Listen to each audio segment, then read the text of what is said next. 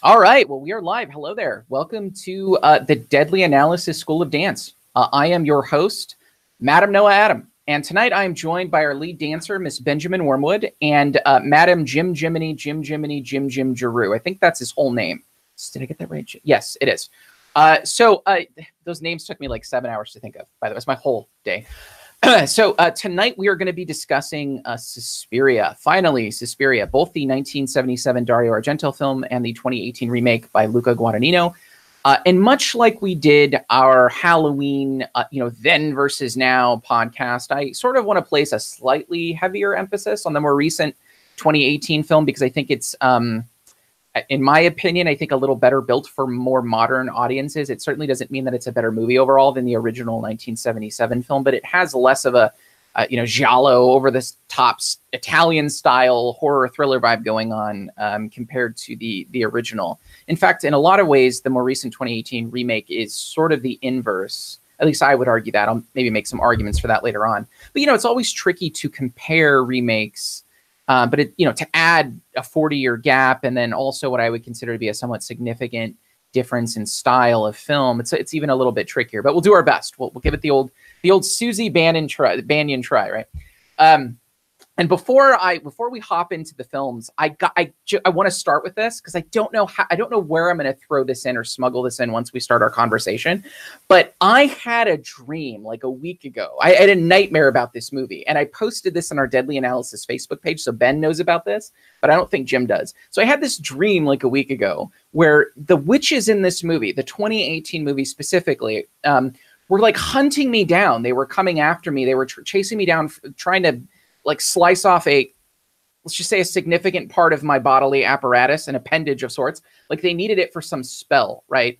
And um, so they were chasing me down like this winding German road, like a bunch of witches cackling in a car. And I shit you not, guess what kind of car they were all driving while they were coming after me? A Volkswagen. And that is not a joke. I am not smart enough to make a joke like that. Like that actually, that was my brain crossing wires or something when I was sleeping with the idea of like Volk and Volkswagen or who the fuck knows. Anyway, no idea how to segue out of that. I just, I thought that was interesting. I don't know where I could possibly throw that into in this movie. There's no way to segue. So I thought I'd start by saying that. Actually, you know what? There is a way to segue. There is. Uh, let's just say both of these films, especially the original, have a dreamlike quality to them. See what I did there? All right, this is getting out of hand. Uh, so from this point on, spoilers, as always, like I kind of just gave you a whole bunch of spoilers, like the fact that there's witches, in case you haven't seen these movies. Um, so the original seventy-seven Suspiria tells the story of Susie, played by Jessica Harper, who travels to Germany to attend a ballet school. And when she arrives late on a stormy night, no one lets her in. And during this ordeal, she sees another student named Pat fleeing from the school. And when Pat reaches her apartment, she's murdered, right? So the next day, Susie is admitted to her new school, but she has a difficult time settling in. She hears noises. She often feels sick. Um, and as more people begin to die, Susie uncovers the terrifying secret of the history surrounding the school. And that is, drumroll please. There was no drumroll. I don't know why I said that, that the school is being run by witches, right? And I had the same theory about the administrators of my middle school back in the day. But that's a different story for a different time. Um, Now, in the twenty eighteen version of this movie, it's a little different, right? So here we see a young American dancer, Susie Bannion, arrive in nineteen seventies Berlin to audition for the world-renowned uh, uh, Helena Marcos uh, dance company, right? And when she vaults to the role of lead dancer, the woman she replaces breaks down and accuses the company's female directors of witchcraft, right? Meanwhile, uh, there's this other side story about this very inquisitive psychotherapist, um, as well as another member of the Dance Academy, who together uncover dark and sinister secrets as they probe the depths of the studio's hidden underground chambers. And spoiler alert, more witches. And super ultimate spoiler, Susie Bannion, right, that young American girl from Ohio coming to the Dance Academy, is actually an ancient immortal witch named Mother Suspiriorum, who has come to take over the school. A lot going on here. Just a ton of shit happening. So uh, before I give sort of before, before we hop into everyone's thoughts, I want to do something kind of unique. Um, I want to know from Jim and Ben, which of these two films you enjoyed more. And I want to do this in the spirit of Suspiria. So let's vote kind of like they did in the remake. And the way I want to do this, let's call the original nineteen seventy-seven Argento film. Let's call that Helena Marcos. right? And let's call the newer twenty eighteen version Madame Blanc, right? So now let's vote like the witches. Only three of us, so it'd be interesting to see if we end kind of an odd number here. Be careful how you answer, because as we saw in the movie, if you answer incorrectly, your head explodes. So this is important, how you vote here. Uh, okay, so Helena Marcos, older nineteen seventy-seven Argento film you enjoyed more. Madame Blanc, newer film. Ben. Blanc. I think Jim. It's easy for me. Blanc. Blanc. None of our heads are going to explode. I am also Madame Blanc. This is I. Yes. We're, wow. I have a. I have a sneaking suspicion we may shit on nostalgia here, folks. Uh, that is. Uh, yeah. I think that's no contest. I think it's no contest that uh, the Luca Guadagnino film is is superior. Well, let's um, go. Why? Like what? Like yeah, let's let's sure. start it off by why. Why, Jim? Why did you think the recent one was better? Well, I first of all, I think there's a modernization of the effects effect. Uh, that that there there's the effect of the modernization of the visual effects and the visual style in Luca Guadagnino's work. He certainly had more of a budget to work with, and he had more um, visual effect. He was able to, uh, with the technology of today, uh, more viscerally render some of the violence that goes on in the in this film. Um, I also think that it focuses a lot more on the relationships between women, the the women in the dance uh, troupe. I think there's um, more of a a there, there's there's almost a more streamlined plot um, to the the the remake version.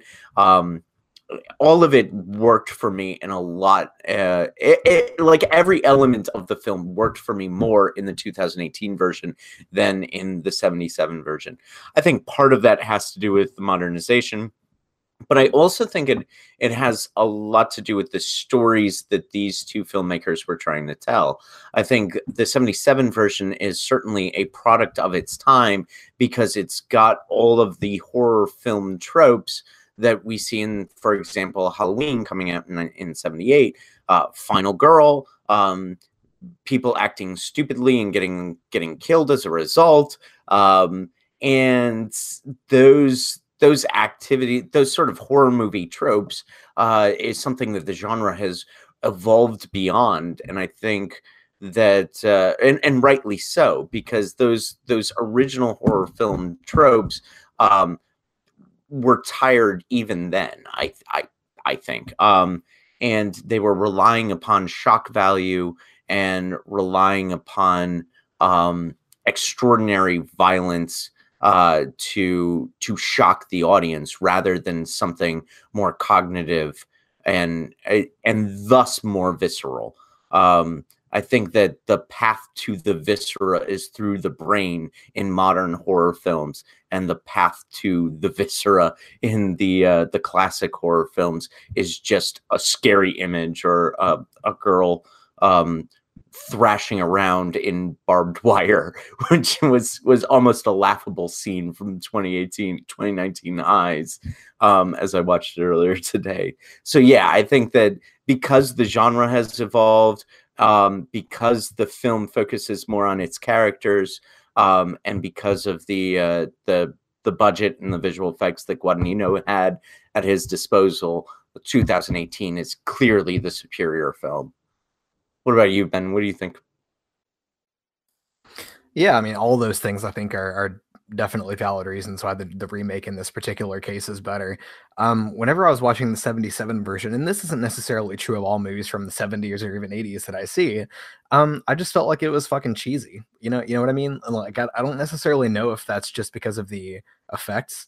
Um, I think that definitely has a part of it, but I think that the choices of violence were poor. Um, in the in the newer version, I get the feeling that, you know, the scenes where we do use violence, and it is it is pretty violent in some scenes, it's it's tied into more of a kind of like a hint of sort of like what's going on in the background and in the story and in the plot.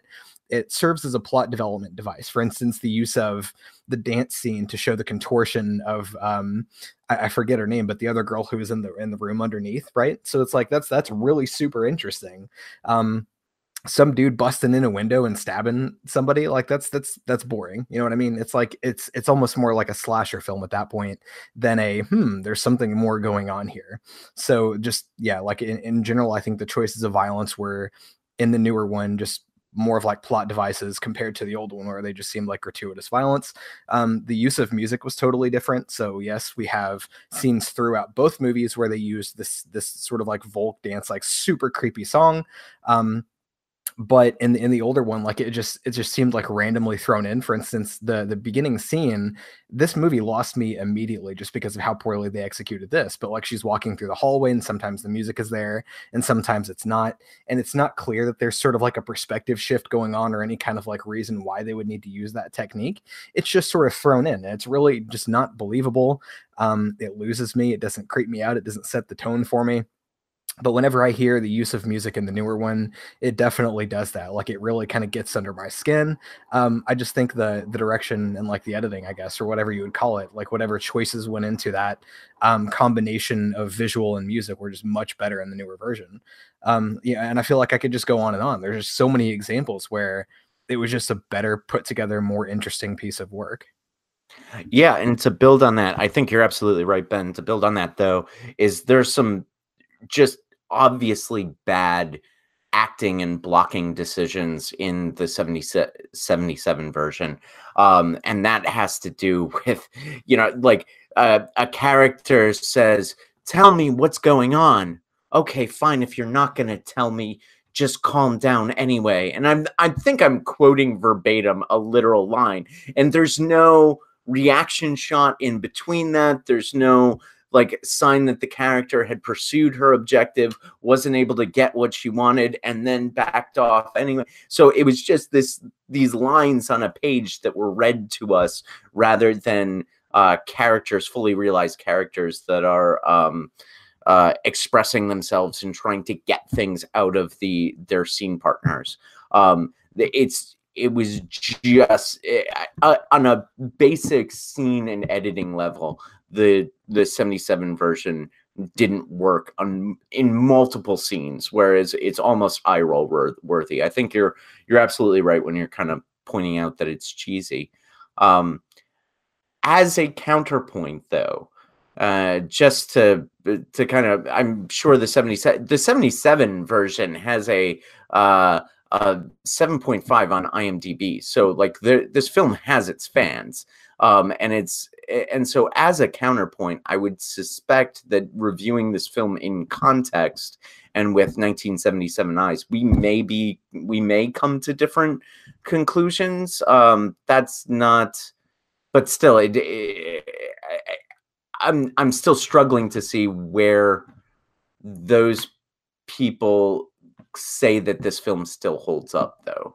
The, um, the, the distinction is going to be, I think, between those who value, I mean, and I don't see how you couldn't value this more, but the narrative sort of underlying place the film is taking you, logic, maybe, um, right? It's really like a, a distinction between logic and narrative versus atmosphere and shock and color and vibe, right? I there is in this in the seventy-seven version almost a purposeful disregard of logic and narration. I mean, you guys have both described two that I already have in my notes, the biggest being what Ben mentioned, where sound, music especially. I literally was sitting right here, I was watching it on my C R T, which has fucking booming colors compared to an L C D. Like I have a Sony X B R. Like this is for like color correction, right? So color pops like you would not believe on this. So when I watched the seventy-seven, I was like blown away by the color, but then there would be sequences when the music would play as though something horrific was about to happen and then stop and there's nothing happening.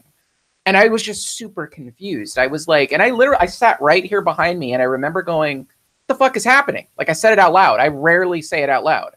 I was like, what is going on? I don't understand. I think we could look at this one of two ways. We could say, hey, we just don't understand the nineteen seventy-seven Italian style giallo sort of comes from the Yellow Book uh, sort of novel, or they're not really novels, they're sort of short stories. Like we don't get that sort of style, right? Whereas a lot of people were embedded in that style. They love that style, right? Uh, typically as a female lead, it's got a mystery to it. Um, in this case, it had a supernatural mystery to it. Um, so it's more of an expression of... Uh, say art house, artsy style stuff in, you know, and then on the other side is narration, logic, um, making sense. I like, I feel like this is one of the more distinct examples where there's a a fight between those two things. And you see that explicitly in the distinction between these two movies. And I couldn't help, just like you guys, but uh, vote for Madame Blanc. I, I couldn't help but feel like the later one, although I have my complaints about the later one, Jesus Christ, was it too long? Um, my understanding was they were going to make it into two movies. Um, they were going to have a part one and a part two. I'm so glad they didn't do that. Um, but I, you know, at least that film, I mean, there was more mystery and more push, more organic exposition um, in that movie that sort of made it more palpable, made, made it uh, made it more digestible for me, rather. So I get what you're saying, but could someone like return to all three of us and say, well, this is a product of, like Jim put this as almost like an evolution of film. Like we've gotten better at these things. The, the, the right. second film has gotten better. So instead of looking at as an evolution where things get hierarchically better, could we look at it as um, maybe just a vastly different film style that we are not used to? Yeah, that's that's kind of what I was trying to get at when I was talking about trying to view these films in context. I think Argento's film would probably be seen as a uh, giant step forward in the genre at, in nineteen seventy-seven. I mean, this was even before... Uh, I'm, let me double check myself. I'm almost positive. Yes, it's, this is a year before Halloween came out, John Car- Carpenter's film. And you can see similar stylistic choices uh, being done in, in the seventy-eight Halloween as in the seventy-seven Argento film. Um, but I, so I can imagine some a film scholar, Um, which I sometimes, uh, you know, consider myself to be, uh, looking at this and saying, no, actually, considering everything that came before, seventy-seven audiences would have been shocked by the use of color, the gra- gra- graphicness of the violence, um, the almost the gratuitousness of the violence, um, and uh, even the tropes of the final girl and the... Uh, highlight of a female protagonist. I can imagine uh, audiences in seventy-seven considering this to be a giant step forward. However, in, from two thousand nineteen eyes, does that film hold up? I don't think it does. Um, but I, I, I am, I am sympathetic to the point that uh, we should, we should sort of review these in context and think about what a seventy-seven audience would have thought. Um, in that sense, yes, he's doing a lot with a little. He's able to create a relatively creepy environment with nothing but some creepy music and uh, differences in oversaturated light. Um, he's able to uh, include some really uh, disturbing scenes of violence with um, very few makeup effects. Um, probably just a, a bottle of ketchup and uh, having a dog eat at some uh, some a side of beefsteak for a little while. Um, so there's uh, yeah, I like he's able to do a lot with a little, and in that sense, I tip my cap to him. Even though as a, a whole, I don't think the film worked for me. So one one way that I would push back on that, um, well, a couple ways. So. I, I've seen a fair number, I think, of international horror films. So whenever I think of seeing a movie that's not quite like something that I would particularly be used to, maybe I think of something actually like uh, like Climax, um, filmed in a very small space overall. Um, a lot of really long shots, not a lot of crazy graphics, um, dance, right? Not a, a typical plot um, development. Very deeply existential and very, I think, indicative of like what you typically see of French horror, which is quite a bit different than what we see, which has a striking lack of lack of violence, I think, in most cases. And it's more about sort of like that that uh, cosmic dread. Um, you know, I can also think of like Latin American horror films or Irish horror films or Japanese or, or Nordic. Um, and I still think in the context of maybe like something that I've not been used to in the past and maybe is a particularly new way to do certain things. I, I think I'm I'm fairly malleable to that. I still don't find myself like able to contextualize this into a place where I think it's super good. And, and we're still just talking about the seventy-seven version, of course. Um, I also want to call to record that uh, we have done The Phantom Carriage on this show, and we've also done the cabinet, the, the cabinet of Doctor Caligari. And I feel like the effects and maybe Caligari and both like, and also in The Phantom Carriage, like for that, for the time periods in which they were filmed were quite advanced, but in two thousand nineteen, it's, it's nothing, right? It's quite silly. Um, and watching a silent film, I think, is sort of the ultimate removal of, of what you would be typically used to in twenty nineteen as well. Um, but I thought both of those were fantastic, and it had more to do with just uh, plot, um, I think, uh, points, not necessarily like plot plot points or plot development. How do I how do I say this? It's just like a, a more interesting story. Like yeah. for for whatever reason, it just weaves together quite well. You know what I mean? Um, and the nineteen seventy-seven Suspiria, I just don't think it meshes together. It's like they're trying to weave a blanket, but it's there's gaps and there's different kinds of fabric and there's different colors of fabric all mismatched together, and you don't get this like cohesive whole that makes sense when you look at it. You know, I, I don't know. Like that's the best way that I can think to put it. Yeah, I think you're right. I, I'm sort of putting myself in a position where I have to argue for a point of view that I don't necessarily hold. Um, I agree with you that that this film didn't work for me. I agree with you that it's cheesy, although I am trying to kind of put myself in the position of the film's defenders. Um, I, I, I just want to make sure that at the outset of this podcast, we're not doing something equivalent to watching uh, The Phantom Carriage and saying, why isn't there so much, why isn't there sound here? Um, so that's, that's kind of what that would be great. I wish we would have opened our Phantom Carriage podcast that way. That would have been amazing. Wait a minute. There's no sound. Who thought of this? You know, sorry. This is awful.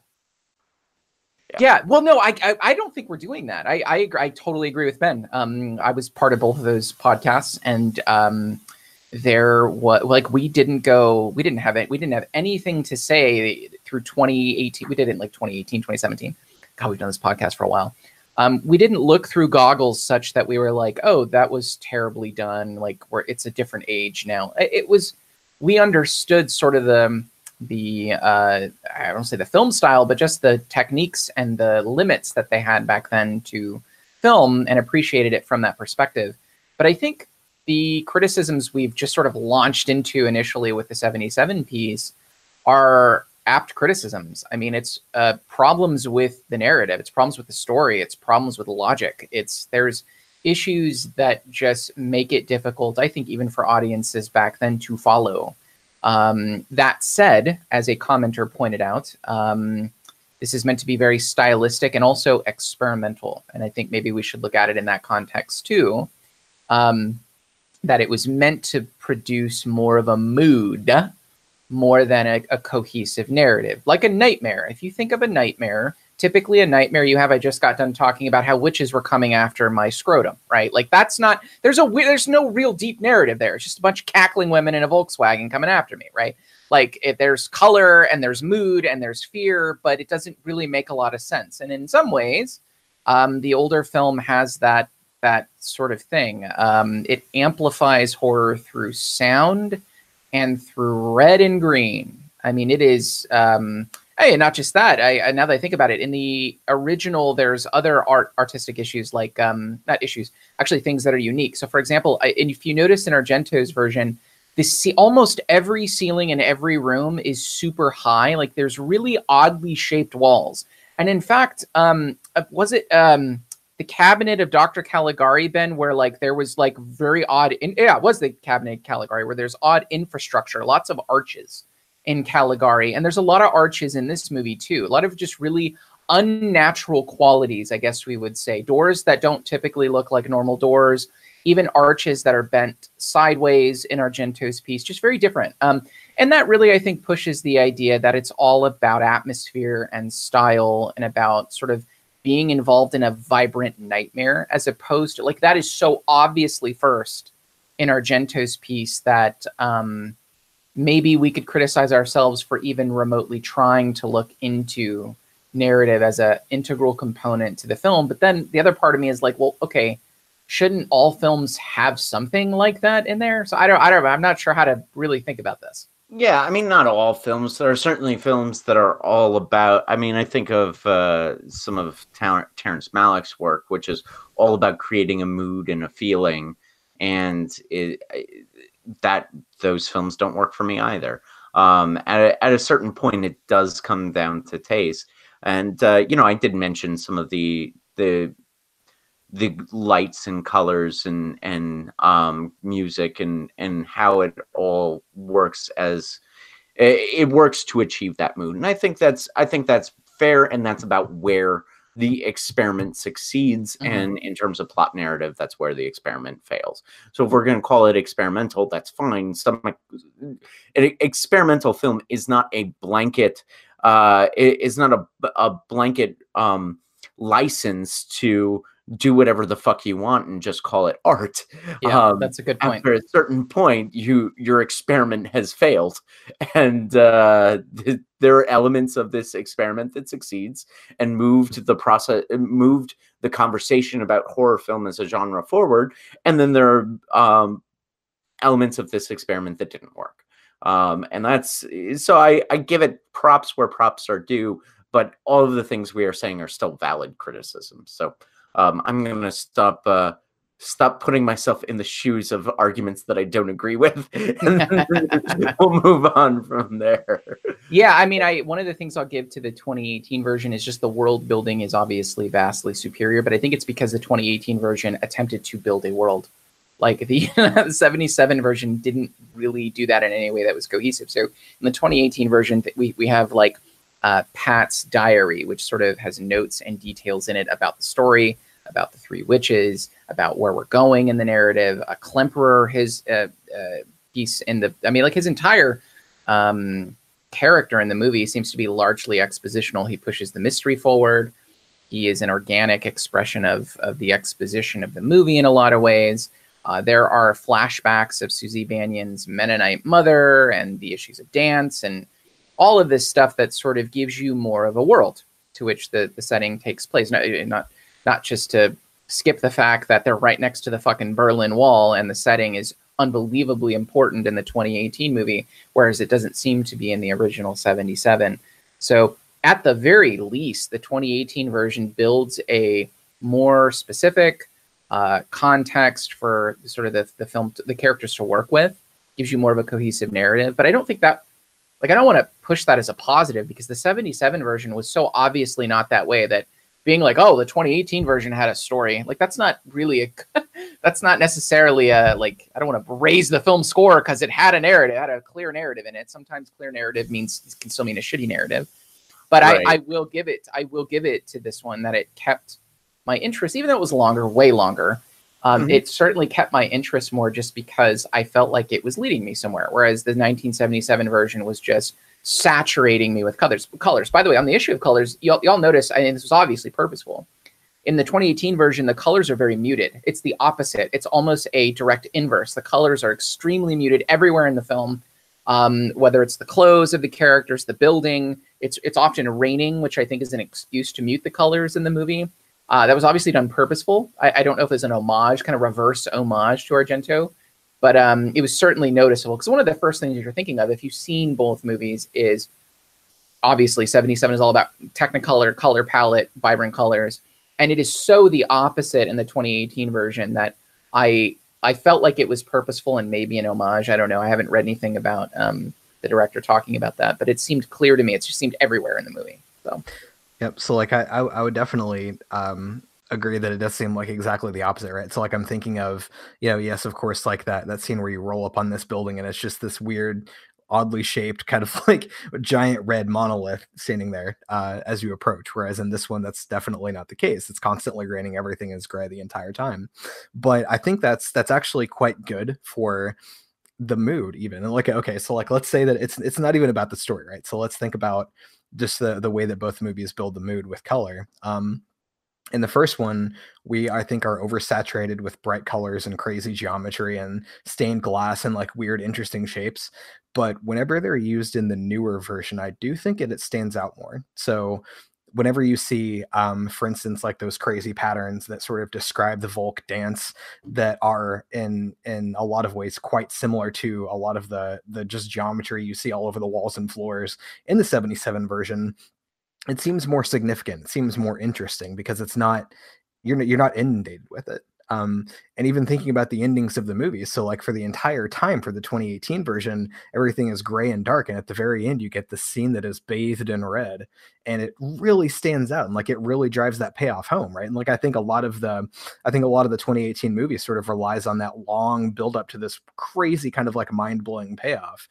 Whereas in the seventy-seven version, again, you have all of this color and all of these interesting shapes and this, this bombardment on your senses the entire time. And then the, the sort of like the climactic scene is quite anticlimactic. You have the girl rolling, I guess like Susie rolling up on um, Mother Markos, and it's dark and you can't see much. And Mother Markos is obviously there. And like, they have this like struggle with between her and her friend and this illusion. And I guess that's sort of interesting, but it still doesn't give you that, you know, that, that moment. Right. Um, yeah, I don't know. So it's like, I, I think just in the way that they select those things, it, it, it just works better in twenty eighteen because it's not all, all you have. It's like, it's, it's placed in there specifically as a highlight among this otherwise very slow, dark and gray um, scenery. Yeah. That's especially true in the dance sequences as well. The, the, the climactic dance sequences are um, all the more beautiful because of the color against the gray background. And um, I, whereas the dance sequences in Climax didn't work for me all that well, the dance sequences in this one did, uh, because they were part of the narrative. They were part of the story that was being told, and they were such a, uh, in, in bas relief from the, uh, from the earlier gray scale background that, that pervaded the much of the movie. Um, so I, I liked the Guadagnino version and its use of, its more judicious use of color in the twenty eighteen version. Noah, you also brought up exposition, and that's a, another great uh, point of comparison between the two. Uh, we get our exposition dump in seventy-seven from a psychiatrist who the main character didn't really know that it was a, didn't really know he was a psychiatrist. And Um, outside of a building that said Conference of Psychiatry or something along those lines. And in the case of the twenty eighteen version, we get our exposition dump from a character who actually participates in the narrative. And so it undoubtedly that's a better, that's a change for the better from seventy-seven to twenty eighteen. So in its use of color and in its use of exposition, twenty eighteen, um, improves upon the original. Yeah, there's so many ways we could take this. I mean, so I I do want to I want to take issue with one thing you said, Jim, which was about the distinction between this movie and Climax. I, I put some notes in it, so in case you guys aren't, uh, in case you guys are wondering, we did Climax next uh, last week. That was our our podcast last week, which is also a dance movie. Um, has a lot. It's a dance horror movie. We've been on a dance horror kick. I feel like we should just scrap Annihilation next week and do uh, uh, Black Swan or something. Just keep this going or something. But uh, yeah, I mean, I, I actually think Climax, I think the dance portions of Climax, much like Suspiria, were integral to the movie and were heavily based in the, the, the narrative was heavily informed by the dancing. So in Climax, think of how, think of the degradation over time because of the L S D. Think of how people in that movie got more, um, uh, there was more vice, right? Uh, as time went on, and the music changed. The music got more tribal. It got, the beats got heavier. There were faster beats.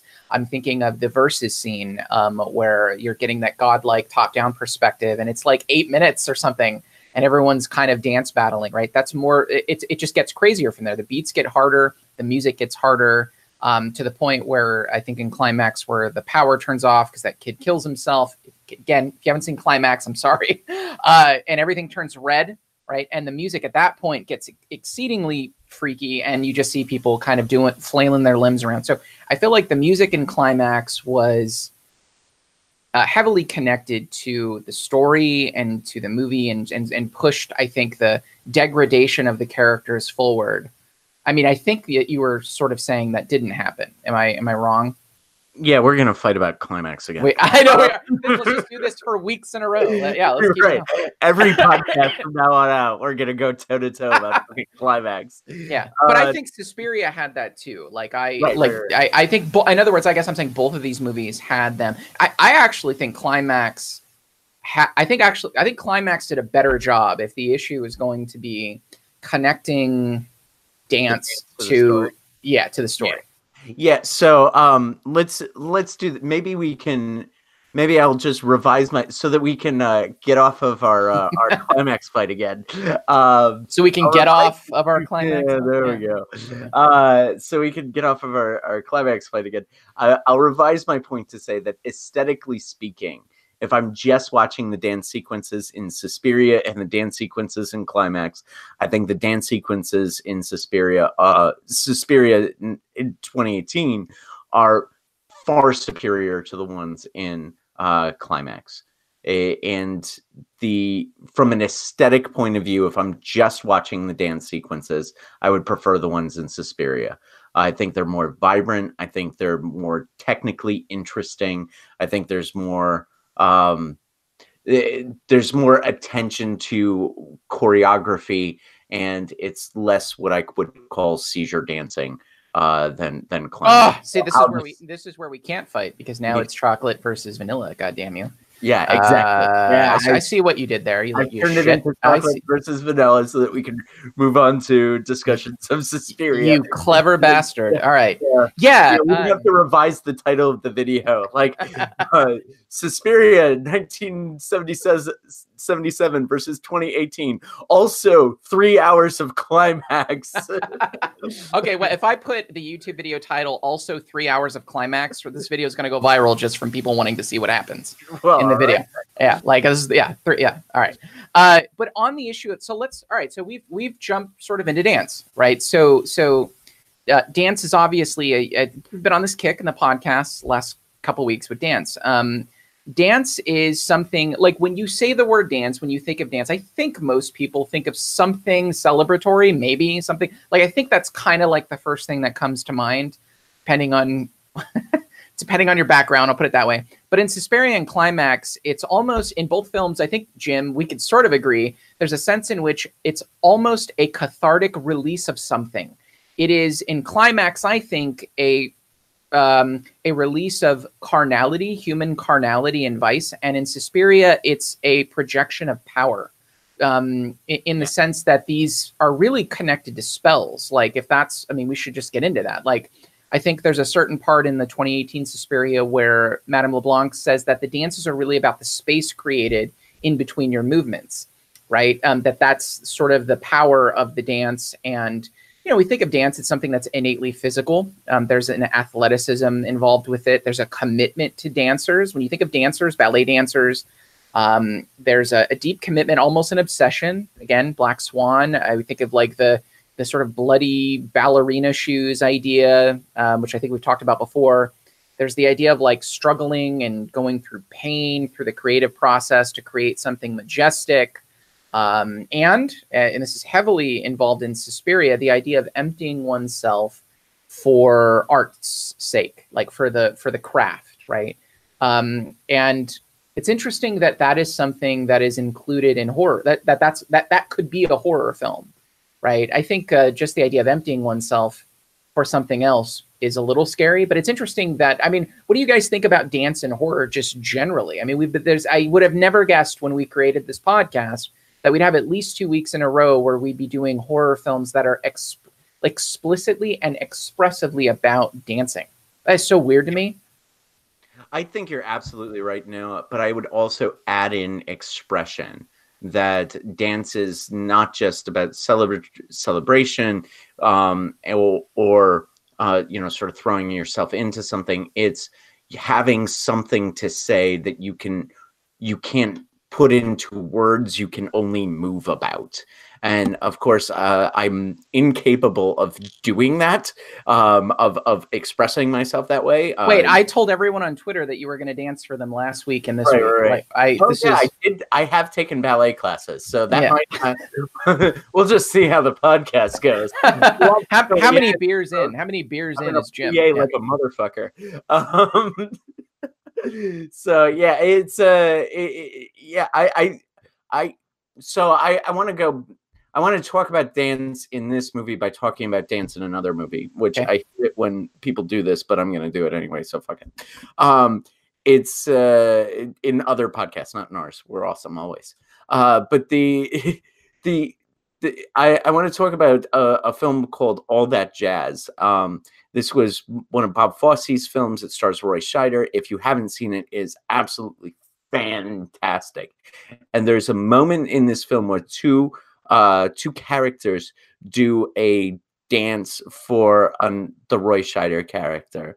And it, it It was one of those moments when I realized the dance was in itself a language, because this dance is all about sort of understanding the other character, and it's a pure expression of love between these two characters to the Roy Scheider character. Um, it's the um, Everything Old Will Be New Again dance. And if you have the after this podcast, look it up on YouTube. It's just delightful. And that's the same type of, it, it was, it was sort of a, a, a, a rel, revelatory moment for me as I was watching that movie, because that was the moment when I started to realize that dance was words for some people, for these characters specifically, and that this was their way of telling them just how they love the Roy Scheider character in, in All That Jazz. I think that something similar is going on in the twenty eighteen Suspiria, where it's not, it's about expressing power over others. It's about expressing um, a, a commitment to uh, an idea and to a force um, that is both, uh, ethereal, but also really visceral. I think those are the interesting aspects of the dance in Suspiria. And that's, at least that's what I got out of it. Um, I don't know, Ben, you haven't talked about dance yet. What do you think? Trying not to jump over you guys. Yeah, no, like I, I think, um, I think I absolutely agree with that. Right. And so like I've, I've said this before that, um, you know, plot in a movie, it should is generally very secondary for me. Um, and so like earlier on, whenever I talked about telling a story, I think that definitely includes expressions that are, are somewhat beyond words. And I think it's definitely possible to tell a story through an interpretive movement. So, you know, whether that's ballet or just pure interpretive dance. Um, and I think it's, it's really interesting how well that seems to work in horror, because there's only so much you can say with words. There's only so much you can say with music. Um, there's also only so much you can say with violence. And I think dance brings just another tool to the toolkit of communications that allows us to explore things that are perhaps otherwise difficult to, to pin down and characterize. Um, so in Suspiria, I do think it's about an expression of power and of will. Um, in Climax, I, I do think what they're trying to express is more about that, like definitely about that raw carnality, as you mentioned, but also a, a sense of pure terror. Um, that one sort of dance scene in the middle where we have uh, Selva, I, whatever, um, doing her thing where she's going toward the forest. And I, I think that was like really just like one of my absolute favorite parts in this movie, because it's not just the the background expression that's going on, almost like if you were to think about Climax in the main dance hall toward the end of the movie being like flames and these people contorting themselves. It is sort of like a very hellish scene.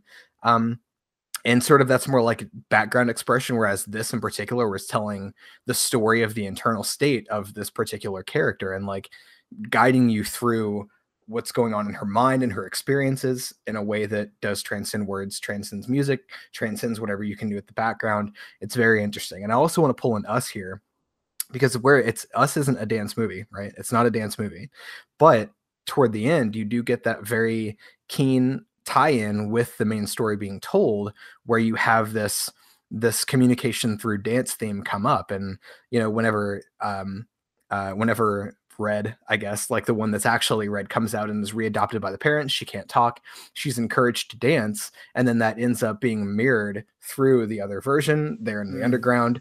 Um, it's just an amazing, it's an amazing tie-in there, but it's even better whenever you get to like that final climactic scene where you see them fighting and Red, the, the newer, I guess, like, the, you know, whatever, the one in the suit that's actually supposed to be the antagonist, I guess, for most of the movie, is sort of just dancing around these violent attacks and completely evading and, and winning this struggle because of this, this sort of like passive shadow, like kind of molding to the movements of the aggressor, right? It's, it's like this really interesting way to characterize a very cool struggle, and I think it's symbolic of even internal struggle, right? Um, so yeah, I mean, like there's there's there's really interesting ways that I think dance can be used in horror in particular, um, and it is because of that expression of things that can't be expressed through other modes of communication.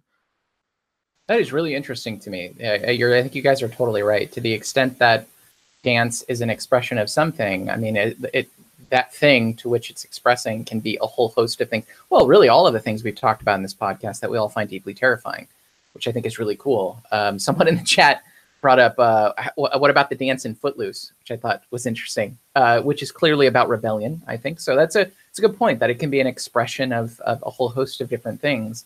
So to that extent, of course, it makes sense that it would be in the horror genre, just not yeah. something like on the face of it, you would think like sort of prima facie dance horror does seem to be kind of, um, don't seem to be bedfellows, but they, they really are. Um, and I think yeah. it's come out in a lot of recent horror films, which is interesting. I wouldn't even, I didn't even think about Us. That's totally true. Really, really wild. And three dance movies in a row, dance horror movies in a row. Um, yeah. I wonder if uh, Annihilation has a dance sequence. We're going to need to look for one. Yeah. I don't know. We could just say the bear was dancing. Well, I don't know. The shimmer, you know, is that yeah. how that works? Isn't the shimmer uh, like an actual dance? I think the shimmer is an old dance from like the really? twenties or something. If it is, that that's how we're tying it in. That's going to be my intro. So, right. We're the third, the fourth dance movie in a row. Dance horror. Uh, yeah, and in Footloose, I think it's also about a repression, especially in that warehouse dance where he's, you know, Um, anyway, uh, we're, we'll just be dancing about uh, about these movies rather than talking about them eventually. No, but uh, you know what's interesting is dancing is a is a huge part. Like if we just we've been distinguishing the seventy-seven film from the twenty eighteen film, and dancing is way more prevalent, way more key in the second movie uh, or in the in the remake. I'm sorry.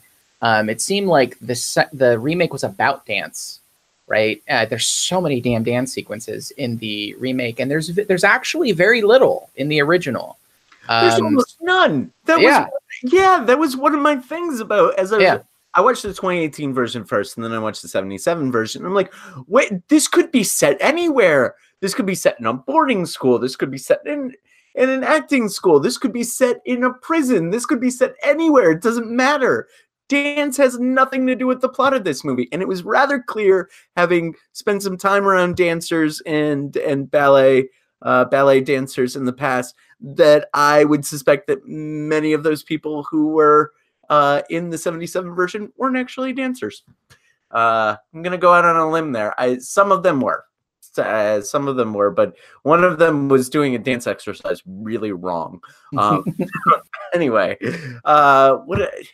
Let's see, what else did I want to... Um, maybe we could move on to like the portrayal of the supernatural in both of these films. Um, right.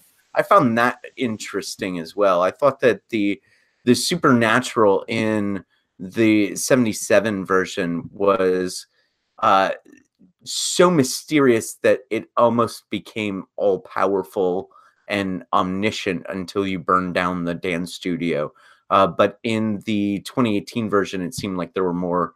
There was more attention to world building, and thus there was more attention to the rules of the supernatural in the twenty eighteen version, which I, I think that's kind of, that lends more credence to your earlier point, Noah, about how the twenty eighteen version has a logic to it that the seventy-seven version doesn't. Um, yeah, yeah, there, uh, the, yeah, the supernatural in the uh, in the first in the Argento movie is is very otherworldly, um, and that makes sense considering that the entire film is otherworldly and nightmarish and supposed to not, you know, it's supposed to damn logic to a large degree. Um, this the remakes tend to, the remake tended to be more rule oriented. Um, uh, dancing and otherwise. I mean, I think about voting. Like, they were the, the we did this at the beginning, where they're voting for Markos, they're voting for LeBlanc. There's a hierarchy, a very clear hierarchy, a very real struggle between a couple of the characters, LeBlanc and Markos, and uh, to a certain extent, uh, Susie Bannion, who we know as Mother Suspiriorum. It's more real world, and I think that world building creates a very interesting distinction in sort of the end sequence with death and the, the sort of supernatural stuff we see. Also in the twenty eighteen film, you get the fact that there are witches early on.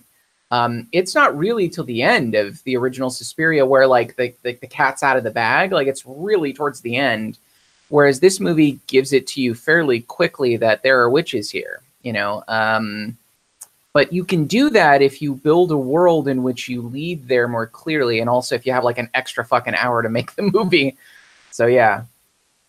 Yeah, like I, I, I do think that's that's quite strange how they handle that, man. Um, I it's it's puzzling to me, particularly because this we keep talking about Mother Suspiriorum and and not, you know, whatever, Mother Markos. Um, but just to explicitly state this, this movie was supposed to be within a trilogy of two other movies about each of the three mothers, and that's in fact what the trilogy was called, The Three Mothers.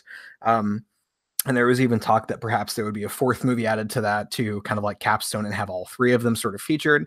But I, I really got the impression from the overall story that this was indeed supposed to be about building a world in which these three sort of like ancient, you know, magical people um, existed and, and kind of like did their thing. So there was definitely a larger world present, but there really wasn't any effort put into making that apparent, right? And so like I... I don't want to I don't want to say that it necessarily has to be all about the story again, but whenever there is a world sort of implied in the in the larger theme of the in the in the uh, of the, the you know the the scaffolding with which you within which you put this movie, um it kind of does a disservice to ignore that entirely. You know what I mean? So it's like you you assume, you know, that there's going to be a witches, that's going to be about witches, um depending of course on the chronology of the films and how they were released, but when it's supposed to be kind of like that, that sort of like core elements around which everything else is built in a trilogy of movies, you think it would be a little bit more at the forefront. Now I, I'm, I'm definitely going to come out and say that I think it could work if they don't sort of reveal the magical element to the end. I think that's a good idea. That's an interesting idea, but I don't think it makes sense in this particular context. You know, like I expected world building to happen. Um, I expected kind of like that magical element to be there from the beginning. And it's pre- precisely because this is supposed to be placed within a larger context of a story about witches. Which one did you watch first, Ben? Uh, I watched the two thousand eighteen one first. Yeah, me too. That's interesting. I watched the Ar- Argento one first, which I, which, um, I, I do not recommend. I and I'm not the only, I'm not the first person to say this. Um, I've seen other reviews that were like, "Hey, if you if you haven't seen Argento's, watch the new one first, and then go back and watch the original." Because um, doing it out of order just seemed you you almost instinctively want to give the twenty eighteen film a much superior rating just because it fits your your your twenty eighteen slash twenty nineteen mindset, the way you view films, um, comparatively, I should say. Um, Anyway, I will say that the twenty eighteen version um, had problems. I mean, first, Tilda Swinton played too many fucking characters in this movie. God really? damn, was that? Di- yes, that was so distracting. Playing um, Joseph Klemperer especially. I didn't, I didn't mind her playing Helena Marcos because I couldn't tell it was Helena Marcos. But uh, Joseph Klemperer, I mean, look, makeup looked okay. I was a little weird. I could tell something was off. I couldn't tell if the guy had been like a burn victim at first. He just looked a little weird. But then when he talked, he sounded like a sixteen-year-old like girl. Like I was like, I couldn't, I, you know, we're going to talk about narrative. We're going to talk about world building. We're going to talk about like investment. And I felt like that was lazy. Like why, why do that? Not only that, I read that Tilda Swinton actually asked for a penis, like a prosthetic penis to be put on her when she was playing um, uh, Klemperer, uh, which, I mean, I get it. Like method acting, you want to be in it, but surprised like, me at all. That yeah, I, surprise that does not surprise me even slightly. Uh, yeah, yeah I, I, I just couldn't do it. I, I, it, it took me out of the setting. I was like, that's. I mean, I, I, I don't know. I whatever. It just it, like why? Like I asked the like why? Just get another actor. Like I don't. Yeah. Why did you need to do that? With I think it was at least three characters she played in this. So I'll I'll agree and disagree. Uh, I I'll agree that if they were gonna do that, they should have made something out of it, like. The Joseph character should have, there, there should have been some sort of plot reason why these two were played by the same actor. Because when you double actors, there's always, it's usually because you're trying to draw a parallel between these two. Unless, of course, it's a comedy and Eddie Murphy just wants to do everything. Um, just really quickly, which this film did in the mother of Susie Bannion, who also played Death at the end. At that That was that is an example of what this film did good, but we'll get into that later. So I just want right, to throw that in there. So yeah, I mean that that makes sense, and that's co- that's sort of a plot based reason for cast doubling. Um, in this in the twenty eighteen version, there's no, I, I, I agree that there's no reason for that. I still liked uh, Tilda Swinton's old man, though. Like, if I, I would watch a movie that was Tilda Swinton's old man and Tilda Swinton as the dance instructor, um, I would watch those two separate movies, uh, but uh, combining them into one, I, I was not, uh, I, I was I was waiting for there to be a reason, and when there wasn't, I was disappointed. Um, but I like the Tilda. She's uh she's one of the most interesting actors working today. Uh, she is uh, she's always willing to do some crazy shit, and uh, I, I I like her. I like her as an actress, um, and so I I liked seeing multiple Tildas in the uh, in the two twenty eighteen Suspiria. One could say a Matilda. Of multiple tools. I, there was an uncanny valley effect for me for her playing uh, Joseph Klemperer. I just, I couldn't. Uh, yeah. I just, yeah. I ditched Throne. It didn't hit me that way, but that doesn't mean that I wasn't, that I, I just was waiting for there to be another shoe dropping. Mm. And the fact that there wasn't was disappointing. Mm. What were some of your other problems with it? Uh, the other one that was kind of a big thing for me was I put in my notes, uh, I got the Jack Torrance vibe from Susie Bannion. And what I mean by that was I got the vibe that something was off immediately. Like, I didn't know the story of the new one, right? The, the obvious twist in the new one is that she's Mother Suspiriorum. But sort of early on, not even from watching the uh, trailer or anything like that, I just felt like there was something wrong. Like, you know, at the end when Madame LeBlanc, when Tilda Swinton says uh, during the last scene or something where death comes right before or she says, you know, something's wrong. Like, something's off. Don't you all feel it? Something's off. I'm like, yes, I felt it like an hour and a half ago. Like, I felt like there was, I just, something was amiss. I was like, she's too good at dancing. She's in, way too intense uh, for a novice. Uh, she's giving more than, she's giving like one hundred fifty percent in every day. Like, there's something weird, something off. So I, I mean, I guess you could consider, if you were in any other person, maybe you could consider that an interesting part of the movie. But I felt, at the very end, once I was like, oh, that's it. That's it. She's Mother Suspiriorum. I didn't, I don't like having that feeling. I would have never guessed she was Mother Suspiriorum, but I knew something was there. She just had that Jack Torrance vibe, that Jack Nicholson, crazy eye, fucking this guy's going to kill his family. I can already tell that sort of shit from the very beginning. And I, I didn't like, if I can catch that, I've said this, this is what I've said about M. Night Shyamalan movies. If I can catch the twist, you fucked up because I'm an idiot. And I don't catch things very easily. And if I can catch something's off, you did something wrong. So I must be more of an idiot than you because I totally didn't catch it. Like the the ending that I was expecting to see mm. was more akin to the one that we saw in nineteen seventy-seven, where you have this face-off against uh, uh, Susie and uh, Helena Marcos. But I definitely didn't see where they took it. Um, so yeah, I guess I'm just like a complete and utter moron. Well, no, I, I totally, like, I totally agree. So I, I had no idea where they were going to take it either. Like if I, yeah, I mean, if I would have guessed where they were going to take it, shit, I'd be like, well, I'm a genius. How did I, I had no idea where they were going to take it, but I guess my, I had like an intuition that something was off with Susie Bannion. Like there's something that the film's not telling me about Susie Bannion. That's it. Like nothing above that, nothing more specific than that. But even that, I didn't want, I don't like that I got that. Like, I felt like that was a mistake on the part of the film. I felt like the film was trying to express that this is a newbie dancer, who I, I shouldn't say a newbie dancer, a very experienced and um, uh, talented dancer who's new to the school, who's just making her way to the top kind of quickly, or fa- very quickly. But it just felt more than that. It was like almost too hard of a push, I guess. So I knew something was off, but I didn't know what, right? So yeah, you're not an idiot for not guessing this. I mean, I just, I didn't guess it either, but I just looked, I, there's something with her eyes. She had that Jack Nicholson, like crazy ass, I'm going to kill my family shit in her eyes. And I'm like, there's something off with her.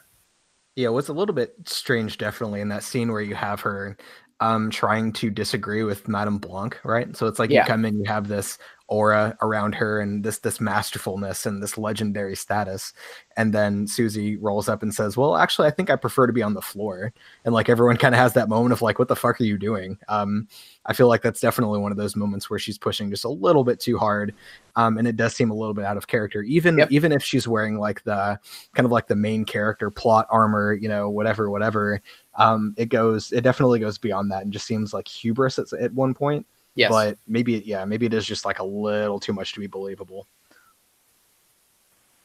Yeah. Yeah. I, I mean, I, I, I'm not going to say that I'm smarter than anybody. I just have seen so many fucking movies that I know which way the film is is pushing me. And did you get that vibe though? Yeah, I no, I I kind of guessed the twist, but I, that doesn't mean that I'm smart, and it doesn't mean that the movie's dumb, and it doesn't mean that I, it doesn't mean that the movie's good if the twist doesn't get me. It doesn't mean the movie the uh, movie's bad if the twist if I guess the twist. It doesn't. Uh, it's sort of a another way. Like I got the twist in Us rather quickly. Um, but that didn't diminish my enjoyment of the film. Likewise, I got the sort of twist in this, but that didn't uh, diminish my my like the film. Um, I think that, you know, she she and Tilda Swinton had a a sort of uncanny chemistry in that first dance sequence, and that was that was what sort of pushed me into understanding kind of where this thing was going. Um, and I it, still, it worked for me. I think it, and I think it's a massive improvement over the final girl, uh, cliche that the seventy-seven version does. Like the idea that the main character is, uh, more inextricably tra- uh, tied to the, uh, witch bullshit in, in the twenty eighteen version, I think is a change for the better. Um, it, it makes the film, It, it it smooths out the the plot in the film, and it leaves me with more questions at the end than the seventy-seven version did. But then again, I mean, as we've always as we've discussed multiple times, seventy-seven is about mood, not plot. This is about plot and mood, and it's uh, the twenty eighteen is able to do both things with uh, with with adroitness, I would say. Um, I have a que- I have a question yeah, for you guys. Uh, let the the sort of the themes in this film. Let's let's maybe go down what we can draw from this. Um, so one of the questions I had was uh, Germany, Berlin Wall, Cold War. Um, what was that about? It's a very distinct part of the twenty eighteen film on purpose. Um, why do you think that is? I mean, I have kind of a theory. Like I I think, and it's a very simple theory. Like, I think that the Berlin Wall is representative of a kind of divide within the house of Mother Markos, within the house of the Dance Academy, I should say. Like, there's a, um, a kind of obvious divide in loyalty, in commitment uh, between Madame, I should say Madame, not Mother, Madame Markos and Madame Blanc. Um, so I saw the wall as kind of a, a, a should say representative, I guess, like a, a way of describing, like a very obvious way of describing divide, divide and commitment, divide and loyalty. What did you guys think of the setting? Like how the setting played such a role? What do you think it represented for the film? I think you're right. I like the interpretive framework that you offered there. Um, I don't, I wasn't able to, uh, it, it, the Berlin Wall, it didn't play as much of a role in my interpretation as it did for yours, though. Well, like the social unrest, you know, right. there's there's yeah. scenes where they say, oh, don't worry about Pat. She's probably joined the, what is it, the anti-fascists and stuff. I mean, there, this, there's constant dialogue about the setting. You hear um, in the background, you hear violence happening. I think there's even a scene where you hear like, um, uh, what am I thinking of? Like um, uh, like a ringing, like an alarm going off. Like there's, it's it's obviously just a distinct part of the setting, and I felt like it was so thick, it was so obvious that I was wondering what they were trying to hone in on there. Like they didn't have to do this in seventies Berlin, Cold War Berlin, you that's know. True. So yeah. I, I, I, yeah, I was curious what you thought. I, I, I, I, that's all I got from it was just the idea, the very like uh, um, sophomoric idea of a wall being a divide between people. And yeah. imagine that walls. Imagine divide. that walls divide. Who would have thought? Do you know wheels are round too? Um, the other. The other idea is that, uh, that there was, there's a sense of being trapped inside this this dance studio, and that this this dance studio sort of becomes a a um, a force that is keeping these characters in, um, and and uh, perhaps that is that is another element that the Berlin Wall and the particular setting that this uh, this film has creates is this feeling of claustrophobia. And the feeling of uh, being unable to escape beyond uh, where you are. I think that's also true of the Joseph character as well. I, I was going to say, I think that what you're hitting on to me was um, really the the stuff in the film that talked about the Holocaust, um, which was Joseph Klemperer and his wife. I saw kind of the dance studio as a as a, a kind of concentration camp. I mean, there are clear analogs between the two. Um, uh, the mothers, uh, all, all of them really, in the dance studio are harsh. They're uh, rigid. They're overseers of all the dancers. They kill they kill the dancers uh, at, at times, right? They, they torture them. They enslave them. Um, Susie is kind of a, a, a picture of a liberator in a lot of ways. And I don't want to. Maybe we could see Susie as a representative of like kind of the U S coming in or something. I don't liberating people. And then again, she also kills a bunch of them. So I don't know if that works. But um, the other thing is that like the term Volk specifically, like the dance in the film, Hitler used that term quite often to refer, like Volk means the people. And so he would refer to that in his speeches whenever he was talking about his party. He would use the term Volk to describe his party in reference to sort of their Nordic superiority, which was obviously purposeful. That that's the, I, I think that they chose that in this movie. Um, so I like, there was no need to discuss Joseph Klemperer and his wife and the Holocaust other than like clearly for analog in the movie, I think. So I, I, for me, it wasn't so much like the Berlin Wall necessarily. It was really that part of Joseph Klemperer's piece in the movie, um, understanding what the dance studio was and how it functioned, and kind of the mothers as overseers that kill and enslave their dancers. Uh, so yeah, that's that was how I took it.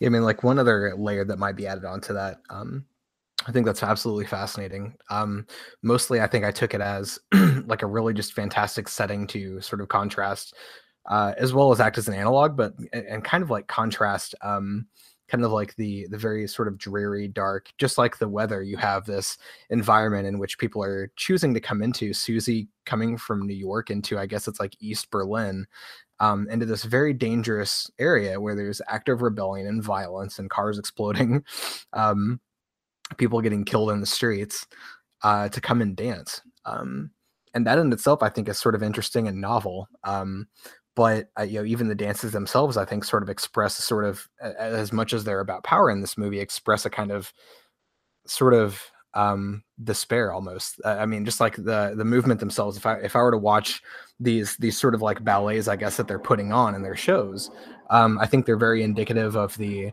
kind of like the the feeling and the atmosphere and the setting around the movie, right? So if like the the dance studio training mansion, whatever it's supposed to be the backdrop for the story that we're watching, um I think that particular period in Germany is supposed to be the backdrop for which the characters are sort of like watching things unfold and interpreting their own feelings. Um but I do think it's quite fascinating to to sort of have like just as, as kind of like an over over overtone, um the thought of people coming together to do this this very expressive sort of artistic human activity in the midst of utter destruction. And I think that also kind of like says something else. Um, I don't necessarily know if that was like a, a choice on purpose. Obviously, the original story, maybe he, maybe the, the director thought of this, maybe not. Um, but it is just sort of like an interesting little facet to think about. Um, maybe they feed on it. Kind of like, yeah, like sort of like coming up through the rubble, almost like a very, this is the destruction. Uh, dance is how we show our resilience kind of thing. Um, well, but it's interesting. So let's look at it this way though, Ben, like maybe, so you got me thinking because, um, you know, at the very beginning, Susie, we see flashbacks of her when she's young, pointing to Berlin, like where they're trying to study the United States. And she has Berlin circled on the map. Everything comes back to Berlin.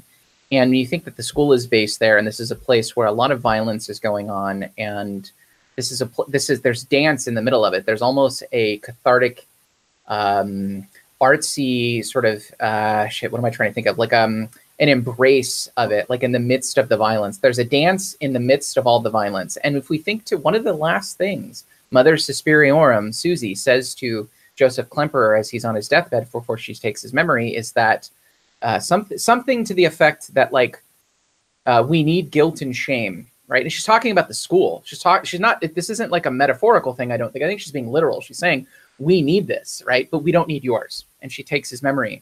So I think they feed off of, the witches feed off of, at least in the Mother Suspiriorum era, guilt and shame, but maybe prior to that, violence, maybe prior to that, unrest, uh, incivility, something like that. You know, maybe this is something they feed off of. That just really got me thinking that, especially knowing that Susie uh, comes from a Mennonite background where dance is prohibited, you know, and her mother says, uh, oh, we see the flashback with her mother at the end, that one of her mother's biggest sins was bringing her daughter into the world or something like that, like spreading her daughter as though she were a disease. There's something like that. There's something she says like that. It's very interesting that, um, I know, it just got me thinking, like, narratively, maybe the witches feed on these sorts of things. Hmm. I, I, I have nothing else to add. I just found that, like, when you said that, interesting, sort of her origin or her origin as a dancer going to Berlin, this place of unrest and violence. And then at the end saying, you know, we need guilt and shame. I don't know. Maybe they, yeah. That does kind of work uh, as it relates to the politics of Germany and uh, and the, the culture of Germany post-World War Two, where there's there's a great deal of, we're remembering how fucked up we were during the forties, and and the guilt and shame is part of German culture post post World War Two. So I, I think there's there's a lot in that final scene, uh, both as it relates to tying up the loose ends of the plot and also metaphorically as it relates to German culture at the time. Um, and currently still.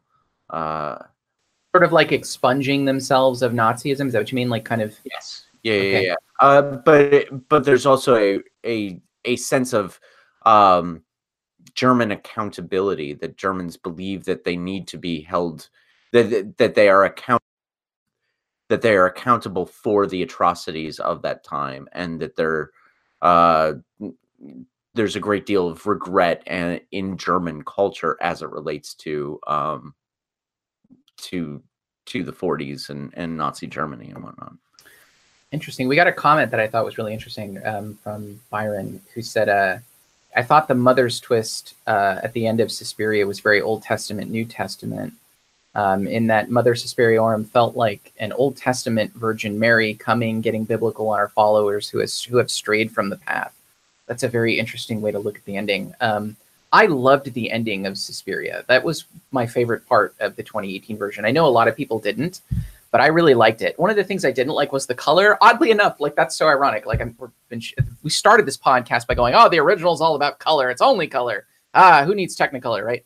But at the end, it was almost too much the opposite way. And I think it was probably because of the violence. I don't know if they were trying to skirt an N C seventeen rating or something, because heads were exploding and there was blood everywhere. But I didn't like the sort of frames, like the way it was framed, and the color just seemed very weird, off kilter. Um, but uh, other than that, I like sort of the story component with sort of death coming and the, the sort of a recompense for sin. Um, and it was really not even for sin, just for just for choosing someone else who was not in, who eventually was not going to be in power. And I like the idea that the actress that played Death, the personification of death to whom Mother Suspiriorum uh, summoned, was the actress who played Dakota Johnson's mom in the movie. Um, there's like, I, and I, I wanted to pick your brains on why they would do that. They didn't need to do that. It's very interesting. Like, and you really don't know they do that until you see the credits. Um, and it, it might be a reach to sort of think about the idea of, like, obviously that the analog would be something like a mother brings a daughter into the world. But at the end, there's this like reversal where it's the same mother destroying the world and killing other people. It's a really just an odd decision to make cinematically, um, and from a filmmaking perspective, uh, which I, I don't know how much we want to reach into this, but I just thought it was strange that the actress that played the mom who brought, say, Mother Suspiriorum onto the world, the vessel for Mother Suspiriorum, became the, the thing that be- became the personification of death for the witches. Really odd, really odd to me. I think that goes back to the heart of the the confusion I think that I had about how it ended, um, just just generally speaking. So maybe there was a plot point that I missed, and and perhaps you guys can jump in if that's the case. Um, but so there is a lot of buildup about Susie's character and about her history, and it's very integral to the movie. And it is quite interesting that the personification of death ends up being um, her mother, as we're interpreting this, right? Like the same actress, I think. Um, But how does how does Mother Suspiriorum come into this, right? Um, I, I don't remember it being explained if Susie was supposed to be a vessel for this. I from the the overarching story about the three mothers, I got the feeling that this was all three of them were supposed to be kind of like these ancient beings that existed for a while now. So like I'm I'm a little bit confused about that. Like how did how did Mother Suspiriorum and Susie become essentially the same being here? Perhaps I missed that part. But no, and, and when and when. Like I, right, that's something right. The film never answers. I'm right there with you. It's one of the criticisms I have in my notes is you never really see the clear line when that happened. Did it happen in the beginning? Did it happen when we see the flashbacks with her? Did it happen somewhere in the dance studio? You never really see it. All, all, all you really know is by the end, she becomes Mother Suspiriorum, or has been, who knows. And when she opens her heart, it's almost, or her chest rather, it's almost like a, um, I, I'm empty. Like there's a blackness, a void. I'm, I'm here. Like, it's, like, it's almost like a, I'm fully... not Susie Bannion anymore. I'm this darkness, this blackness. I don't know. It's kind of an emptying of self, which goes back to dancing, which goes back to the idea of dancing, of being integral to the art, being a piece of the art form, emptying yourself, right? So there's this sort of, there's this, this is dancing around this entire movie, no pun intended, dancing around the entire movie. This dancing around the entire movie of emptying yourself. I mean, my interpretation was that the dance was a ritualistic dance that brought Mother Suspiriorum into Dakota Johnson. That was my interpretation of it. But the reason I don't think the reason I don't think that happened, Jim, is the dance, the v- actual Volk dance in front of the audience, um, is stopped because Susie Bannion's character does her own thing. So at that, like, she fucks it up.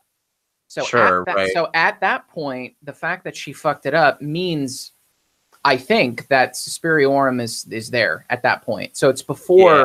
the big thing at the end. So that Fuck that's right. see, see so so that would have been great if they would have yeah. that would have been clear, right? Like you're talking about a way that this film might have been a little better, as if that would have happened at the end. Uh, that would have been the twist. But it, the film wants you to believe this happened prior, uh, in in more ways than just that. But yeah, that's that's actually, I mean, that's my criticism of the film, too, that some of the plot elements of this film, like some of the connective tissue of the plot um, is missing from this film. Or maybe I just need, you know, I, I don't necessarily want a filmmaker to hold my hand through the entire plot of the film. But sometimes I do. Uh, and uh, yeah, this that that's. Uh, when I when I give my final thoughts, it's going to be some of the plot elements didn't fully work for me, and some of the plot elements didn't fully connect with me. And I think we're we're hitting at one of the elements that I thought I had an answer to, and maybe I guess I don't. Um, and, but at the same time, you know, if we're going to give Suspiria seventy-seven license because it's able to create mood and style and Uh, forego plot, then we should offer the same olive branch to some to twenty eighteen a little bit. Mm-hmm. Um, that that cool. is a film that also re- uh, is not holding our hand through things. You, yeah, go ahead, Ben. Yeah, I, I think I I, I want to make a distinction here. Um, it's one thing if you're trying to build a plot and then you just leave holes in the plot and fuck up the plot that you're trying to build. Um, it's another to forego plot for a more sort of abstract, um, artistic, experimental, mood building, um, almost like visual painting art type of film. Um, if you're intentionally letting that stuff go, that's one thing, but I think it's just a mistake. I think it's a flaw. And whenever you, whenever you are trying to build a plot, and then you just don't have elements that, that line up correctly. You know what I mean? I mean, it's it's not something that's necessary, but if that's what you're trying to do, then you need to do it correctly. And and this, in this particular case, I, I do agree with what Noah's talking about, about the emptying of the dance. I'm pretty sure for, through most of this film that they're trying to make Susie a vessel for Marcos. Um, and that's kind of like what the ending is all about, except that something else ends up being in the vessel, you know? I mean, like, that's that's the best way that I can think about this, because I don't think that the flashbacks are there just to just as like filler. Like I really do think that there was this person that walked into the dance studio, and then by the end of the movie, she's someone totally different. Um, and perhaps that is sort of like an incarnation thing. Perhaps it's, it's supposed to be interpreted as an evolution, but they were emptying her out for, to be a vessel for someone else. And then something happened that they didn't expect. Um, And yeah, that's just like the confusing part to me, is that like it just sort of happens and there's no reason why. Like there's no indication that the spirit of Suspirior is still sort of in the building. Although at one point, like you do see kind of like this scene where it's like, I think an early flash of that, that incarnation of death. Like you see something and you think maybe this is, this is Marcos, but it turns out not to be her. Yeah. Um, yeah. You know, that's like the only tie-in that I can think, is that maybe that incarnation of death is actually supposed to be some type of, of indication that Suspiriora, or yeah, Mother Suspiriorum is like there in some form, just waiting for her opportunity to jump in and and fuck things up. You know, I, I don't know. Um, yeah, yeah. This is this is not Hereditary, essentially, is what we're saying. Yeah, yeah. Uh, that this is uh, that there are some problems with the world building. I yeah, I, I, I, I, I do like one of the uh, comments that were that we had where um, there was a.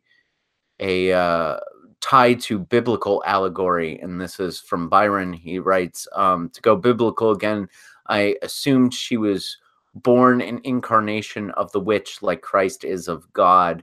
Um, that's an interesting reading of it. And I kind of like that. So uh, maybe that's uh, maybe that's a way to sort of, you know, smooth out the plot elements of the film. But you're right, Ben. Um, at the end of the day, Uh, the question is, is whether or not this plot holds together and works for you as a, a viewer. And um, parts of it didn't for me. We need to, yeah. So Susie's going to the Old Testament, New Testament thing. Susie's a, a liberator. Like Mother Suspiriorum is a liberator. She's there to clean house, right? It's very, uh, that's that's a very Old Testament, New Testament, I think, um, which is interesting. Obviously, there's there's some brutality. There's brutality in the Old Testament. Yeah, let's not get into this. There, this is going to be a little too connected for me. I, it's going to get me off into my religious rant. Um, but uh, one of the one of the last few things I have in my notes that I kind of wanted to talk about was the idea of, um, and this is super quick, but really just the idea of dancing as spells. Like um, I, I like to think of, especially in this movie, the idea of dancing and the effect that it has as like jazz.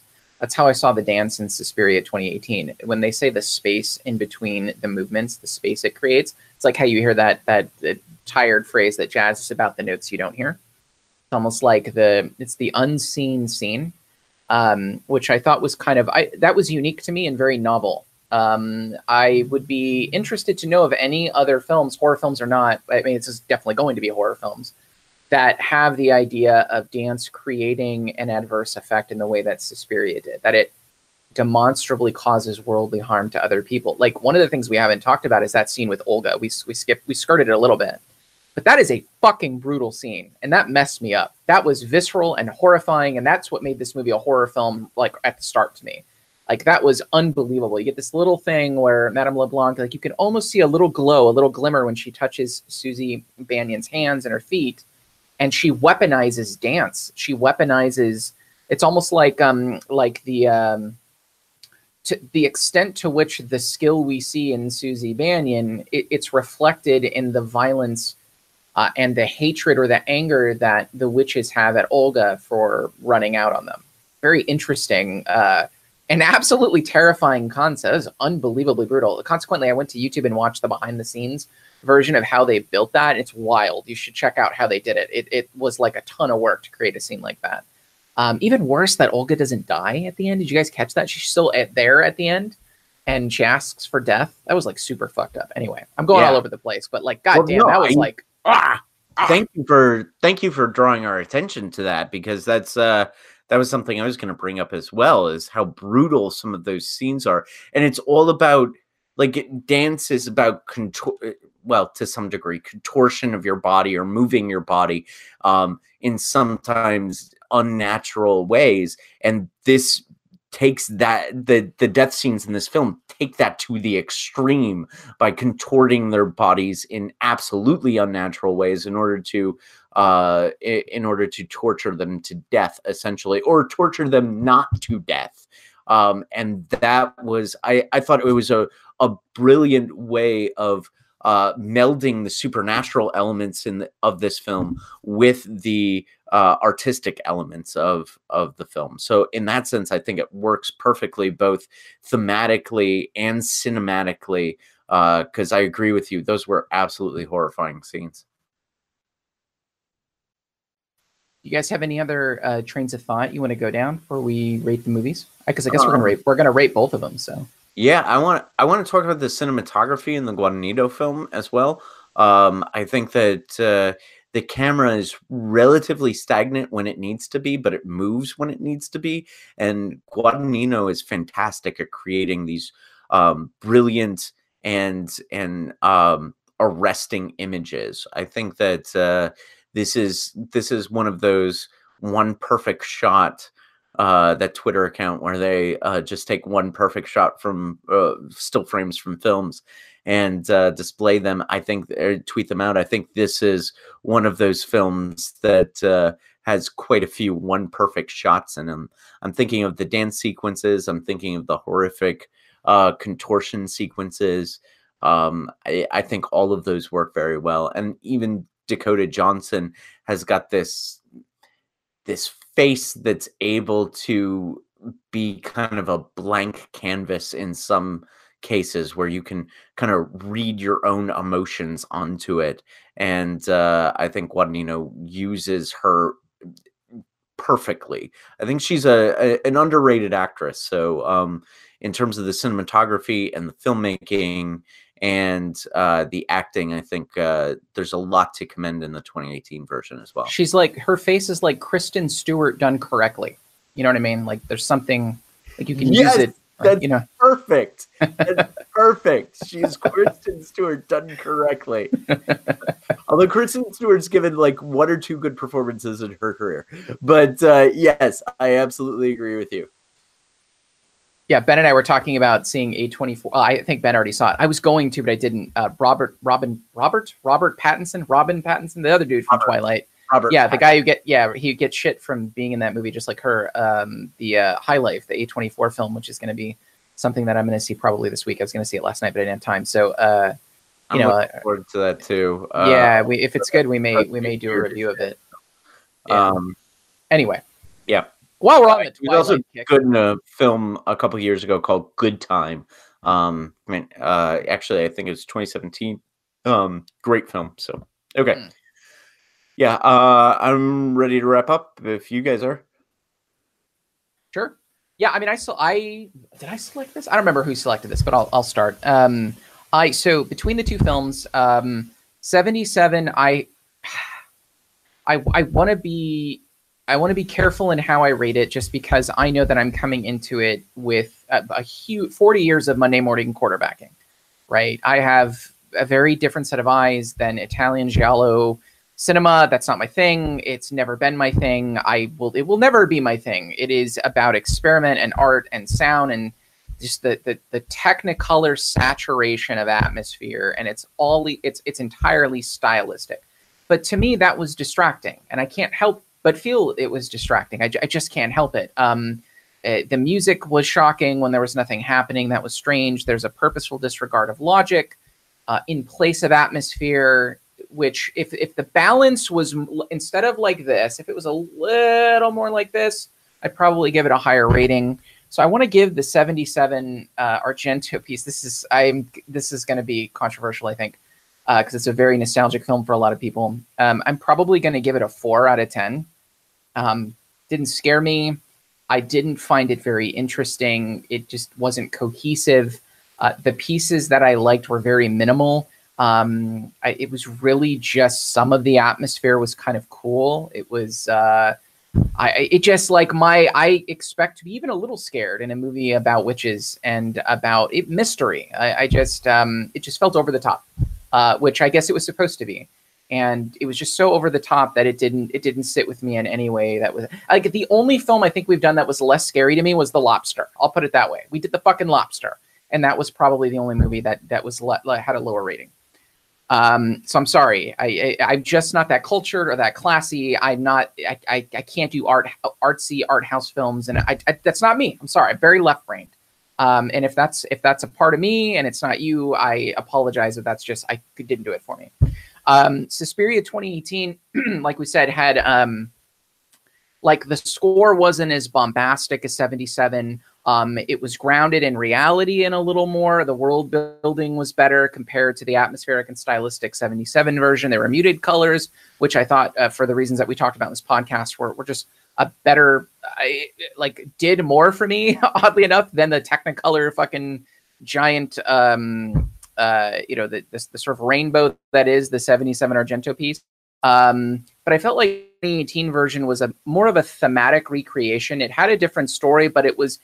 It was an homage. It felt, um, it felt similar to seventy-seven in just the right amount of ways. You know what I mean? It had, um, it had a similar feeling in a lot of ways, but I think it built the world a little better. Um, and I like the fact that the remake focused more on the power dynamics of the school. There was something more logical, more left, left-brained there. Um, So I, I kind of dug that. Um, so yeah, I what I would probably give the twenty eighteen film. I was going to score it a little lower, but after talking about it, I kind of want to score it a little higher. I mean, I would give the twenty eighteen a, a six out of ten. I can't give it more than a six out of ten, to be honest with you. Um, it uh, there is a very specific set of things that scare me, as we've talked about in this podcast. It's different for Jim. It's different for Ben. It's different for all the other co-hosts. Like, we have different concepts that scare us. Um, this didn't have that, despite having a personification of death in the film, which uh, the Seventh Seal did that a thousand times better without blowing up heads. Um, sometimes having a conversation about finality can be scarier than saying, hey, you didn't vote the right way. Your head comes off. Like I, so I, yeah, can't give it any higher than that. Didn't, but that's just me. Didn't hit my apparatus. Um, uh, even twenty eighteen was a fairly artsy movie, and that's just typically not my thing. Um, but I get it if it's your thing. So uh, I'm going to give it, I'm going to give it that score, which I think is some, one of my, lo- actually one of my lowest reviews for either films, uh, for both of those films. Some of my lowest reviews I've given on any, on any film in this podcast. So those are my thoughts. Your lowest is a one point five for The Lobster. The Lobster. Nothing will go lower than that. Jonah, you... I hope you're watching, because this was your movie. And Suspiria seventy-seven, two is your second lowest, although you've got some two point fives running around there. Got it. Got it. Um, I'm on a, I don't, I don't feel too bad. I don't feel too bad. I'm on a five scale, so I, I transfer all of it. I divide everything you say by two. Uh, totally fine. Totally fine. Uh, yeah. Uh, so I guess now that I'm talking, I'll go. Um, yeah, I'm going to repeat a lot of the things my co-host said about the logic associated with the seventy-seven version. Yes, it is all about mood. Um, yes, it is experimental, but that doesn't mean that it is, it's got license to, um, That, that just because it's experimental doesn't mean doesn't give it license to be bad. Um, and so I uh, there's a lot that I did didn't work for me about the seventy-seven version. Um, I do respect that uh, Argento was able to do a lot with a little, with just colored lights and uh, people fl- thrashing around in barbed wire like an Ed Wood octopus. Uh, but at the end of the day, it was a one point five out of five for me. It is not a recommendation. I didn't, uh, I didn't enjoy the Argento version. I, whereas the, uh, Guadagnino version, I quite enjoyed. My, mainly, like, I think it smooths out some of the story elements, although as we've talked about, the story still needs a little bit of work here and there. Um, there are elements of the plot that aren't particularly connected. Um, there are even some characters that perhaps don't even need to be there.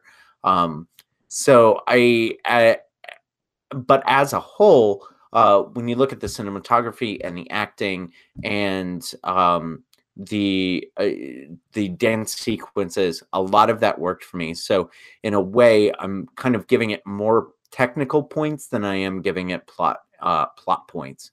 Um, so for that reason, I am at a three point five out of five for the twenty eighteen version. What do you think, Ben? Close us out. All right. Um, I hmm. It's kind of interesting, relatively speaking.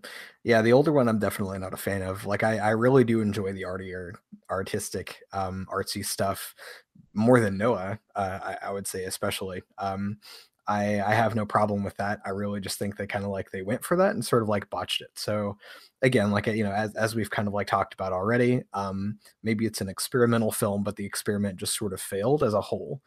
That, you know, that being said, I could definitely see this movie sort of being picked apart, um, by future films, right? And like I, I don't necessarily have any particular examples of this, but being an earlier film where they've done some interesting things and they tried some stuff, I'm sure it could be scavenged and probably homaged in, in a number of other um, horror films down the line. Um, you know, some of the stuff was fairly interesting, but it really just did feel like a, a slasher film to me that was trying to be kind of like creative. Yeah, I mean, like the geometry was really interesting. The colors were cool. Um, the music totally failed, and I felt bored by by it, honestly. Um, so if I were to, and this is all, of course, like the seventy-seven version, right? Just to, to be very clear about this. Um, and so for that one, I, I would say like out of, yeah, um, I, I guess I'm going to have to give it a, a A two out of five, and like I, I really feel like that's still pretty high for for what it is, and and the reason that I'm I'm giving it that high of a score is because there there are particular like elements that I do find really interesting about the film. I just don't like the overall composition. It's discordant. It's it's a it's an orchestra where there are sour notes in several sections. You know, I mean, it's just there are really great parts, but it just doesn't come together that well. Um, conversely, I think the twenty eighteen version is quite well put together. I really do enjoy the fact that they they use um, violence and dance and the climactic scene as highlights among uh, an otherwise sort of like dreary, gray, um, sort of desperate kind of backdrop. Um, I do enjoy the fact that there are kind of like multiple sort of stories happening all at once that sort of converge uh, across their common elements. That's always kind of an interesting thing. Um, it doesn't always seem chronological. Obviously, there's a lot of flashback going on, and I think that's that's done quite well um, in this particular example of a movie. Um, overall score, uh, I mean, just... I, I really have to score it the way that I'm scoring it just because it didn't necessarily speak to a fear that I have. And that's, that's going to be really important for me to get the score higher than like a, than like a seven out of ten or a three point five out of five. Like you, you need to have all the technical elements there. You need to check all of the boxes to get to about that level, but to get above that point, you need to be able to speak to um, some sort of like particular theme Uh, of fear that that I resonate with, and that just didn't do that. So while I think the the, the film has incredibly high technical merits, um, the fact that it didn't scare me at all leaves me to to rate the twenty eighteen a three point five out of five. So it's interesting. Uh, our top two commenters, uh, Byron and Alex. Uh, this is we're all kind of on the same page. So Alex gives the seventy-seven version a five and a half out of ten. And then the twenty eighteen version, a five out of ten. Okay, so that's surprising. I would have figured the so he's the only one who gave the late, the latter one less than the original. And then um, Byron gave uh, seventy-seven four out of ten, and then the later one eight out of ten. So it's interesting. Like the theme has been that the the later film is is superior, which clearly, uh, if this film, if you're watching this a year from now and we have more dislikes than likes, uh, fuck you. We don't necessarily equate nostalgia to cinematic quality. Sorry. Um, so join us next week. We are doing Annihilation next Sunday night at six p m Um, Pacific Standard Time. We are going to talk about the human capacity for self-destruction and how, at least I'm going to go into that, about how that is. I just blew the whole movie for you. You know what? Don't even watch it. I'm just, you know, the human no, capacity. No, watch it. Watch yeah. it. It's amazing. It's fucking amazing. It's the best film of the year. Yeah. I love that movie. Watch the hell out of it. it watch is. it it's, fifty times. Yeah. I, look, if you made it through the seventy-seven Argento film to be up to, to comment on this podcast, for God's sake, watch Annihilation. So we're doing that next week. Um, so check us out on uh, social media, Facebook, Instagram, and Twitter. I think the week after that, oh God, we're doing Martyrs, uh, which I'm not looking forward to, as I've said, week after week. I'm just going to get to Martyrs, and be, I'm going to score it right at the very beginning. I'm going to angrily score Martyrs as part of my intro. Um, and then after that, I'm not sure what we're doing, probably Raw. I need to think of the new film schedule. As always, we're coming towards the end of our film list, and we always select another five movies. Um, if you have any recommendations, please, not any Italian giallo films, please um, let us know on our social media. Uh, leave a comment on this video if there's any that you think we should get into, um, that you think would be good, some that we haven't done already. Uh, and anyway, uh, we will see you guys next week at um, six p m for Annihilation. Take it easy.